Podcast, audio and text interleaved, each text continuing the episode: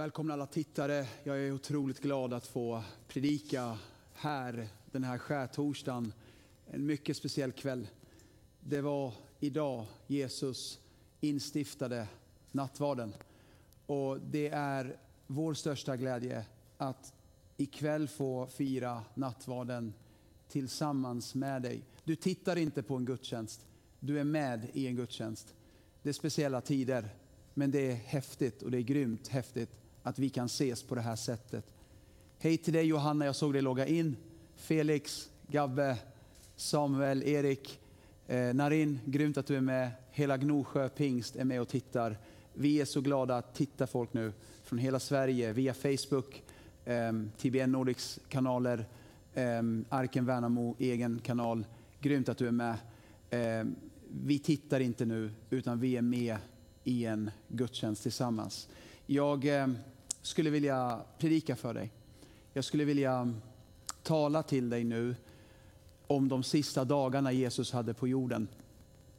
De sista dagarna Jesus hade, eh, de åtta närmare sagt sista dagarna han var på jorden. Eh, jag skulle vilja att vi backar lite. Det är skärtorsdag idag, men jag skulle vilja att vi backar till söndagen, palmsöndagen. Palmsöndagen, det är dag ett.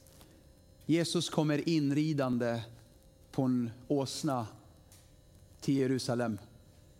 Han, eh, han kommer som en kung. Han kommer i triumf. Åsnorna, eh, de fixade en åsna till honom. Han fick rida in på en åsna. De kastade palmblad framför honom. De hyllade honom. De celebrerade honom. De ropade Hosianna, Hosianna. Välsignade han som kommer i Herrens namn. Man kastade eh, hyllningsord över honom och blommor framför honom. Är det inte lite märkligt att bara kort, kort efter så byttes palmbladen med spikar. Hyllningar med svordomar. Triumford till ord att han ska korsfästas. Eh, palmsöndagen, palmblad, representerar något för judarna. Palmblad för judarna representerar något. Judarna har olika högtider. Det finns en högtid som kallas för lövhyddohögtiden. Palmblad kopplas med den högtiden. Man, eh, man firade lövhyddohögtiden genom att man byggde hyddor för att komma ihåg att Gud har befriat sitt folk ur Egypten. Man gjorde det och man tog sina familjer och man bodde liksom i, i, liksom i hyddor gjorda av palmblad för att liksom fira att Gud hade satt oss fria. Så palmblad är symboliskt för judarna med en högtid som kallas lövhyddohögtiden. Därför var det lite konstigt att man nu tar fram palmblad på påskhögtiden, Pesach. Det är en annan högtid för judarna. Påsk betyder att gå förbi. Det var en annan högtid. Det är lite, om vi skulle ta det i vår kontext, det är som att man skulle ta fram julgranen vid påsk. Eller man skulle ta fram eh, eh påskharen vid jul. Det är liksom, det är fel grej till fel festival. Eh, de tog fram palmblad när det var påskhögtid i Israel. Det är lite, det, man, man, kunde inte göra så. Eh, palmblad var också en symbol för triumf. I eh, romerska spelen och när det var liksom tävlingar och när en atlet vann eller en general gjorde bra ifrån sig, då, då gjorde man kronor av palmblad och man satte dem på huvudet på personen som en symbol för seger. Det var triumf, du har vunnit liksom. Det var som medaljen. Eh, och jag tänker så här, palmblad symboliserar seger. Palmblad förknippas med en högtid som kallas lövhyddohögtiden. Här tar man fram det när Jesus kommer, men det är fel högtid, det är påsk. Så här tror jag vi kan applicera det. Det är alltid seger oavsett säsong när Jesus kommer. När Jesus kommer till dig, då är det alltid seger. Död blir liv, kaos blir kosmos. Fruktan vänds till tro, sorg blir glädje. När Jesus kommer till dig Oavsett säsong i livet, om det är rätt eller fel, Det är alltid seger, det är alltid palmblad när Jesus kommer till dig. Det är alltid triumf, för Jesus är segraren. I honom vinner vi en överväldigande seger. Så ta till dig det. Dag ett, en symbol, en predikan är, en applikation är, det är seger när Jesus kommer. Alltid, oavsett väder, oavsett ups and downs i livet. Det är seger när Jesus kommer. Dag två, måndagen. Jesus kommer till templet. Han går till templet. Eh, det är här Jesus blir arg över att kyrkan har blivit något den inte ska vara. Kyrkan hade blivit en saluhall. Jesus tar fram en piska och han välter bord och han är upprörd över att templet inte är det det ska vara, nämligen ett bönens hus. Han sa, mitt hus ska vara ett bönens hus. Han välte bord och han välte kan man säga bord av mammon, bord av världslighet. Han välte avgudar som inte ska vara där. Liksom. Och jag vill bara säga det, det vi kan applicera i det, det är att dag två, den här dagen, måndagen, är för dig och mig en dag då Gud säger till oss, ha inga andra gudar jämte den riktige guden. Det finns inga andra gudar jämte vår Gud. Gud är Gud. Han är gudarnas Gud. Han är kungars kung, han är herrarnas herre. Ha inga liksom gudar vid sidan om. Flörta inte med mammon. Ha bara Jesus som partner och livsvän i livet. Jesus plus ingenting är lika med allting. När du har Jesus är du alltid en vinnare. När du har Jesus så behöver du inget annat. Salmisten sa, hellre en dag i Herrens hus än tusen år hos de rikaste och flottaste platserna på den här jorden. Hellre en dag hos Gud än någon annanstans. Hellre hos Gud än någon annanstans. Det finns ingen Gud jämte vår Gud. Pengar kan inte vara din Gud. Materiella saker kan inte vara din Gud. Bekräftelse från människor kommer inte tillfredsställa dig. Det finns bara en som tillfredsställer och det är Kristus, Jesus och han älskar dig. En kyrkofader, Gregorius heter han, han sa på 300-talet så här. Gud längtar efter att vi ska längta efter honom. Han älskar dig och han är nog för dig. Kristus är din krona och han är nog för dig. Okej, okay, jag går vidare. Dag tre, tisdag. Jesus undervisar jättemycket på tisdagen, den tredje dagen. Han eh, tog liknelsen med de tio jungfruarna. Han sa så här till exempel, eh, eh, använd din talent, gräv inte ner din talent eller din talang. För att gör du det så riskerar du att tappa den. Men om du använder den, då vill Gud förmera den. Jesus undervisade mycket på tisdagen.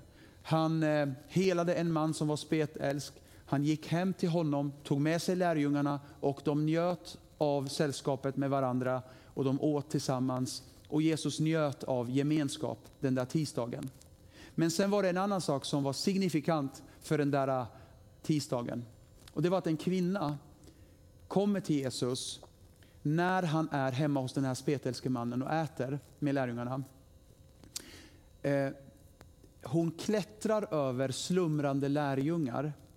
Man låg till bords på den tiden, så de ligger runt bordet och hon klättrar fram till Jesus för att hon vill bara uttrycka sin tacksamhet till Jesus.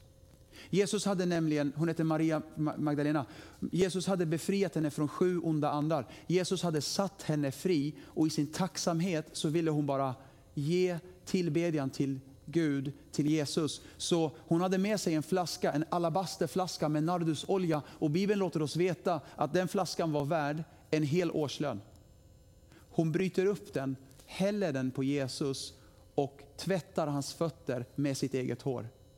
Och när Jesus ser detta så blir han rörd och han kallar det för dyrbart. Medan lärjungarna runt henne, runt honom, alla runt bordet sa, I vad håller hon på med? Hon slösar allt det här. Varför gör hon sådär när hon kan ge det till fattiga? Och Jesus sa, det hon gör kommer man prata om i hela världen. Och det är det vi gör nu. Vi pratar om det här i den här livesändningen. Hon hällde en hel årslön på Jesu fötter. Hur applicerar vi det? Tisdagen är en dag av tillbedjan. Där vi tillber vår Herre. Han har satt oss fria. Han har, han har satt mig fri från syndens slaveri. Han har satt mig fri. Han har öppnat himlen för mig. Och det, vi har all anledning mina vänner att ikväll bryta upp flaskan, hälla den på Jesus och hälla vår tacksamhet på honom som olja på hans fötter. Ehm, jag vill också säga, på samma sätt som kvinnan bröt upp flaskan och hällde det på Jesus, så behöver du och jag ibland bryta upp och crack open vår tacksamhet till Gud. Att vi öppnar våra läppar och säger tack till vår Gud. Att vi ber, att vi deltar, att vi är med. Praise har ingenting med etnicitet att göra. Praise har ingenting med om du är extrovert eller introvert att göra. Praise har att göra med hur, du visar, hur, hur mycket du vill visa din tacksamhet till Gud. Jag vill uppmuntra dig att ta det hela vägen. Jag, jag antar att ju större helvete Jesus har befriat dig ifrån, desto större kommer din praise vara. Och, och jag, jag, jag, jag inser att i mitt fall, han har tagit mig ur väldigt mörka grejer. Därför blir det naturligt för mig att gå all in. Och jag vill uppmuntra dig och säga, han har också tagit dig ur väldigt mycket. Därför borde det vara vår största angelägenhet att också hälla vår olja på hans fötter. Dag fyra, onsdagen. Onsdagen tror bibelforskare, och man, tro, man, man vet inte riktigt vad som hände den där onsdagen. Det var en tyst onsdag, man kallade det för the silent Wednesday.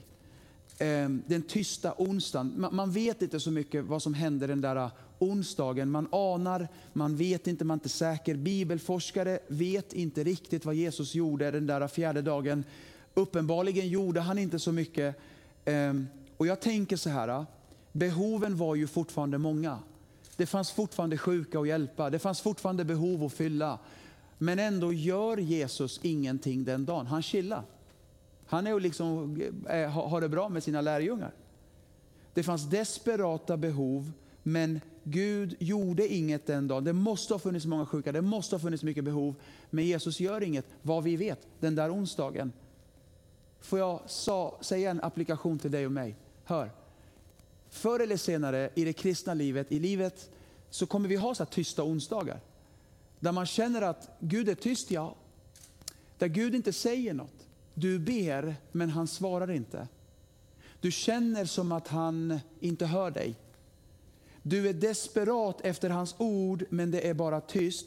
Men lyssna, tro mig när jag säger det här. Even when you don't see his working, he is working.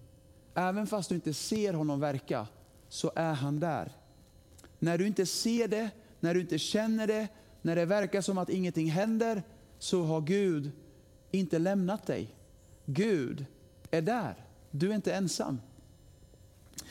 Kanske går du igenom en sån där tyst period i ditt liv. Du hör inte Gud. Du, du går igenom en ökenperiod. Det, det är en tyst period i livet. Men då, då handlar det mycket om att bara lita på att det, hans ord är sant. Att fortsätta ha tro. Den där tysta onsdagen fanns det behov, men Jesus gör ingenting. Och förr eller senare kommer du möta sidor hos Gud som inte går att förstå eller går att förklara. Förr eller senare kommer du fråga, eh, varför Gud? Varför? Och det går inte att förstå, det går inte att förklara. Men kan jag bara få påminna oss ikväll? När det är prov i klassrummet, då brukar läraren vara tyst. Han går inte omkring och pratar då. Det är tyst under prov. Under prövning är det tyst. Och om inte du kan höra Gud, läs Gud. För när du läser Gud, då börjar du höra Gud. Alltså läs Bibeln. Bibeln är Kristus i tryck. I Jobs bok 23 står det så här. On the left hand, where he works, I cannot behold him. I cannot behold him on his left side, on his left hand. En kristen författare skriver så här i sin bok. När min dotter föddes lärde hon sig att hålla nappflaskan med sin högra hand. När hon blev äldre så började hon hålla kaffekoppen med sin vänstra hand. Den hand hon använde berodde på vad hon ville försöka åstadkomma. Hon blev lika skicklig i att använda både höger och vänster hand. Hon blev höger och vänsterhänt. Andligt sett så är Gud också högerhänt och vänsterhänt. Det finns tider han kommer verka med sin vänstra hand i ditt liv. Och det finns tider han kommer verka med sin högra hand i, sitt, i ditt liv. Och när han jobbar med den vänstra handen verkar det som att det inte händer något. Det syns inte. Det verkar inte hända något. Men då är det bara det att han använder en annan hand där du inte ser. Jakob sa så här, Herren är på den här platsen och jag visste det inte. Alltså Gud var där, men han såg inte det. Jag tänker så här, ibland sätts vi under vänsterhandtestet. Till exempel, Gud gör någonting i mitt liv just nu, men jag ser inte det. Men beroende på vilken hand han arbetar med är för att han vill åstadkomma olika saker i våra liv. När han arbetar på hans vänstra hand så ser inte jag det. Men när han arbetar med sin högra hand så ser jag det. Men beroende på vad han vill göra i vårt liv så använder han olika händer. Men det betyder inte att han är långt borta ifrån dig. Det är bara det att han använder vänster hand just nu. Är det tyst? Don't worry. Han jobbar fortfarande. He is working. He is working even when you don't see him. Um, så har du en tyst onsdag, lita på att Gud, han är där. Sen kommer dag fem. Dag fem är skärtorsdagen. Och det är faktiskt denna dag, skärtorsdagen. Det var idag Jesus instiftade nattvarden.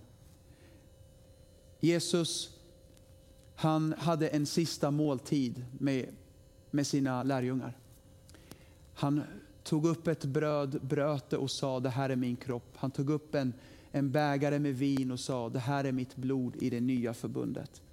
Och han sa när ni tar av det här brödet och vinet, kom ihåg mig då. Gör det till minne av mig. I tredje Mosebok kapitel 17 står det, ty varje kropps liv är i dess blod. Alltså, i varje kropps liv är dess blod. Snälla hör det här för det här är superviktigt. Luta dig in en, en stund. Varför är nattvarden så viktig? Jo, hör. Ditt kroppsliv finns i blodet. Om du separerar blodet från köttet, kroppen, då kommer inte kroppen kunna leva. Då kommer kroppen dö. Men om du adderar blodet till kroppen, då kan kroppen leva. Källan för liv, för kroppen, är i blodet. I Lukas kapitel 23 säger rövaren på korset så här. Jesus, tänk på mig när du kommer till ditt rike. Tänk på mig. Ordet tänk är samma ord när Jesus säger, när, Jesus, när, när, när Paulus instiftar nattvarden säger han, gör det till minne av honom. När Jesus talar om nattvarden så använder han samma ord som rövaren gör på korset. Men det, då skrivs det inte tänk, då står det kom ihåg. På engelskan remember. Remember. Hör det här. Remember är motsatsen till dismember. Alltså dismember betyder att skilja ifrån, åtskilja. Remember betyder att återknyta. Hör, rövaren på korset, han sa inte tänk på mig Jesus. Han sa Jesus, kan du remember me? Kan du återlämna mig i tron på dig? Och därför sa Jesus, redan idag är du med mig. Han bad inte om en tanke, han bad om frälsning. Remember, dismember. Hör, när vi tar nattvarden, när vi återkopplar brödet som representerar kroppen, blodet som repres vinet som representerar Jesu blod. När vi återför dem får kroppen liv. Och när vi tar dessa två och äter det som Guds liv in i dig. Och det är därför det inte är ovanligt att helande under kan ske i nattvardsbordet. Det är därför inte det är ovanligt att Gud återställer saker som är trasiga i ditt liv i nattvarden när vi minns vad han gör och när vi säger i vår bön i nattvarden, remember me. Kom ihåg mig, återlämna mig. Jag kommer ihåg vad du har gjort och jag ber dig att också återlämna mig. Rena mig. Fantastiskt, eller hur? När vi tar brödet och när vi tar blodet, när vi kopplar ihop dem och minns Jesu offer i remembrance till honom. För kroppens liv är i blodet. Därför blir folk helade i nattvarden. Därför blir folk befriade från begär i nattvarden. Därför finns det människor som kan uppleva Guds kraft i nattvarden. Därför finns det sådana som jag till och med vet har blivit döpta i den heliga Ande i nattvardsstunden. Var du än är och vem du än är, skulle du kunna bara förbereda en bit bröd där du är? Skulle du kunna bara förbereda en dryck, valfri dryck, eh, förslagsvis druvsaft eller vad som helst. Skulle vi kunna ta nattvarden tillsammans ikväll? Och jag skulle vilja att vi gör det tillsammans, att vi gör det exakt i kör, att vi gör det tillsammans. Vi tar brödet tillsammans och vi tar vinet tillsammans ikväll. Jesus sa att det här brödet, tack så mycket, representerar min kropp. Och den kommer brytas för er skull. Och den kommer delas upp för er skull. Men då kan Gud ta det som är trasigt och göra det helt igen. Han bröts så att vi kan bli hela. Han gick sönder så att du kan få liv.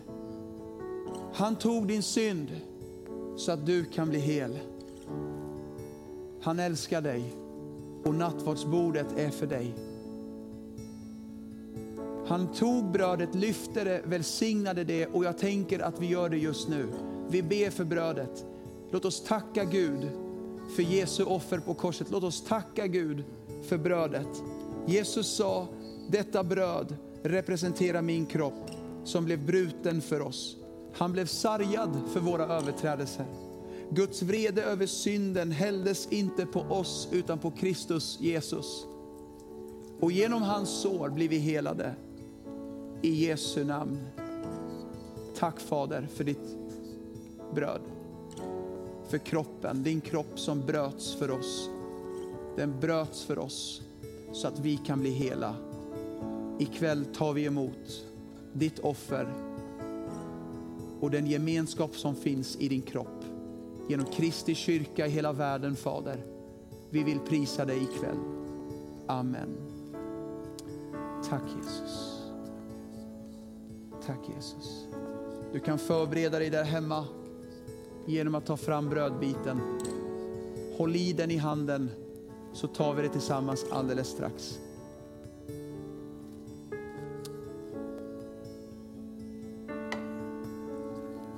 Tack Jesus för ditt offer. Ta emot.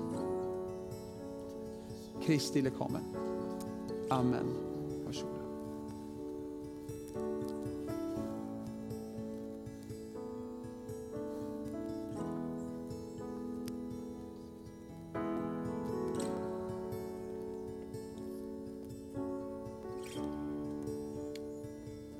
Sen tog Jesus upp bägaren med vin. Och han sa att det här representerar hans blod. Och han sa, så ofta ni dricker av den, gör det till minne av mig. Nu tog vi brödet, eller hur? Nu tog vi kroppen, eller hur? Symbolen för kroppen, brödet. Nu tar vi blodet, symbolen för blodet, vinet, saften, eller vad du har. Och vi kopplar ihop dem igen och vad händer? Liv kommer, helande kommer, kraft kommer. När vi knyter kropp till blod igen, då kommer Guds liv. Amen. Tro på helande just nu. Tro på syndernas förlåtelse just nu. Ta emot det i Jesu namn. Även barn där hemma, ni kan också göra detta. Det är okej. Okay. Era föräldrar är troende, ni kan göra det tillsammans där hemma. Tror du på Jesus Kristus kan du göra detta.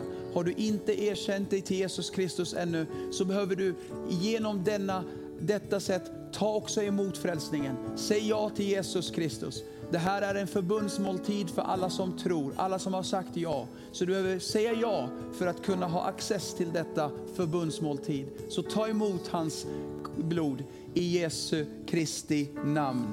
Kom ihåg nu, det här är hans blod.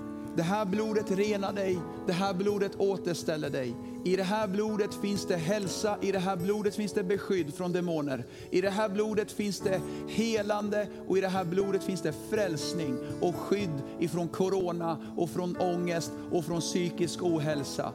Ta emot blodet, Jesu blod ikväll i Jesu namn. Vi gör det tillsammans. Varsågoda.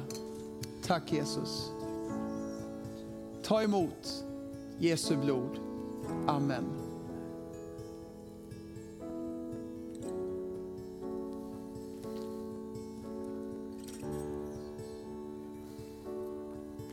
Tack Jesus. Tack Jesus. Jag fortsätter. Långfredag. Skärtorsdagen har vi pratat om. Nu kommer långfredag. Historien är inte slut. Vi har tre dagar kvar. Det var fredagen man tog Jesus, man tillfångatog Jesus. Han hade spenderat natten i Getsemane trädgård. Han hade kämpat sin största kamp genom att överlåta sin vilja till Fadern. När han sa, ske inte min vilja Fader, utan ske, ske din Fader. Och han överlämnade sig själv och han svettades blod och hade svår ångest. Men han överlät sig till Faderns vilja. Och man lät honom gå igenom den värsta och mest brutala misshandeln. Man tillfångatog Jesus och man slog Jesus och man lät honom bära sitt eget kors till en kulle som heter Golgata. Och han hängdes upp där och han gav upp andan och det verkade som att allting var över för den där eran med den där Jesus ifrån Nasaret.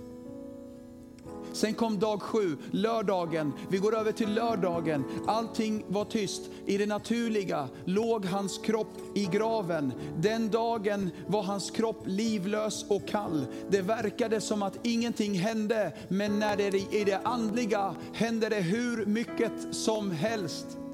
Hans kropp låg där, men han i sin ande var han i dödsriket och verkade som alltid med Gud. När ingenting verkar hända så händer det hur mycket som helst egentligen i det osynliga. Bibeln säger att vår frälsare gick ner till Hades, Hades och han predikade för de själarna som var bundna. Gamla testamentet beskriver den här platsen som, som en, det fanns en avdelning på den här platsen där de heliga var. De som trodde i gamla testamentet. David, Johannes döparen, Salomo, eh, Moses, Adam, Abraham. De var på den sidan. Och, och, Jesus ställde sina fötter där och han predikade för dem där. Och, och, och, hans kropp låg i graven den där lördagen och det verkade som att eran var över. Men i det osynliga var Jesus i dödsriket och proklamerade sin seger i hela dödsriket. Kanske ropade han till Adam och sa, hej Adam, kommer du ihåg när du, eh, eh hur ni offrade offrade i gamla testamentet för att täcka era synder. Kommer du ihåg det?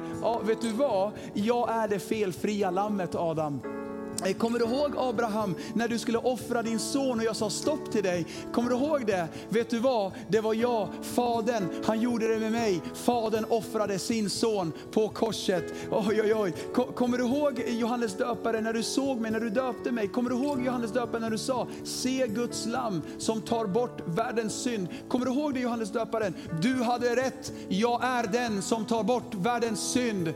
Oh, han predikade och sen gick han till djävulen själv och han fick lite blod på honom också. Och han tog nycklarna ifrån djävulen och han besegrade döden. Och han sa, du död, var är din udd? Du död, var är din seger? Och han predikade för alla själar i bundenskap och bundenhet. Och han tog med sig de som var i Abrahams sida och han startade ett soul train och han tog med dem till paradiset. Wow! Sen kommer dag åtta, den sista dagen, uppståndelse söndag. Vi går till den sista dagen som förändrade hela världen för evigt. Några kvinnor kommer för att smörja hans kropp. De kommer för att liksom balsamera hans kropp. De, de kommer dit, men de ser en ängel sitta på en sten och stenen är bortrullad. Och ängeln säger, varför letar ni eh, den levande bland de döda? Han är inte här, han har uppstått.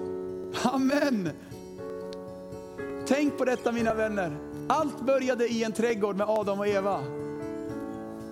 Och allt, när Jesus i en trädgård överlämnade sin vilja till Fadern i en trädgård, Getsemane trädgård. Och på en trädgård uppstod han ifrån de döda igen. Amen. Påskens budskap mina vänner är att vårt sista andetag här är vårt första andetag där. Påskens budskap är att Kristus tog vår törnekrona så att vi kan få hans kungakrona. Påskens budskap är att för var och en som tror på Jeshua Mashiach, Jesus Kristus, finns det liv och liv i överflöd. Och vi kommer aldrig smaka döden om du tror på Jesus Kristus. Vi har liv i Kristus. Amen.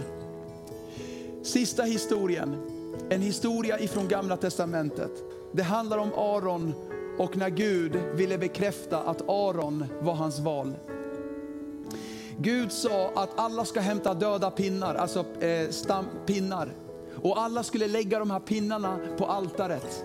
Man tog fram pinnar, stavar och man la dem på altaret. Och Gud sa så här, den som jag väljer som biskop, den, den personens pinne kommer börja blomma igen, det kommer växa knoppar, det kommer komma mandlar på den. Den personen jag väljer, säger Gud, kommer få liv igen i sin döda pinne.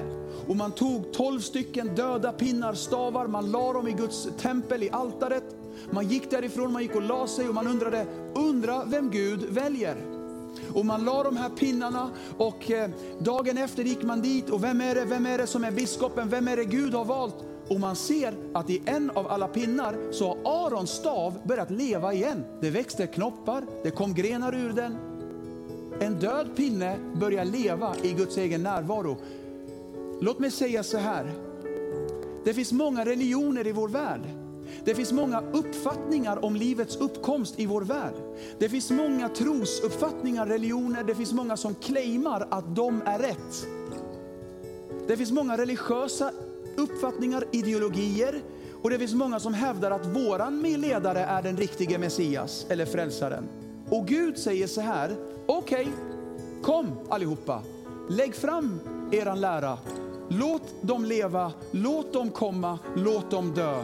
Låt dem alla göra sin grej, låt dem bli som döda pinnar. Låt Buddha komma, låt Mohammed komma, låt alla komma. Eh, låt dem, låt dem dö och låt oss se vem som blir levande igen. För den som blir levande igen, det är han som är mitt val. Och vad jag vet och sist jag kollade finns det bara en grav som har blivit tömd och det är Kristi grav. För Buddha ligger kvar, Mohammed ligger kvar men Kristus har uppstått igen. Sök dig till honom, ge dig till honom. Säg ja till honom, han älskar dig. I honom har du liv. Får jag be för dig. Fader i himlen, tack för alla som tittar. Jag ber för den som behöver frälsning ifrån Gud. Jag ber för den som behöver tro på dig. Herre, flytta in i varje hjärta. Förlåt synd. Väck upp det som är dött. Kom Jesus, tvätta människor rena från synd. Himmelske Fader, du är god. Du sänder din son Jesus Kristus så att vi kan leva. Han dog, men han uppstod på tredje dagen. Han besegrade döden och han ger oss liv. Be så här efter mig. Tack Jesus att du älskar mig. Jag tror på dig. Jag vill följa dig. Förlåt mina synder.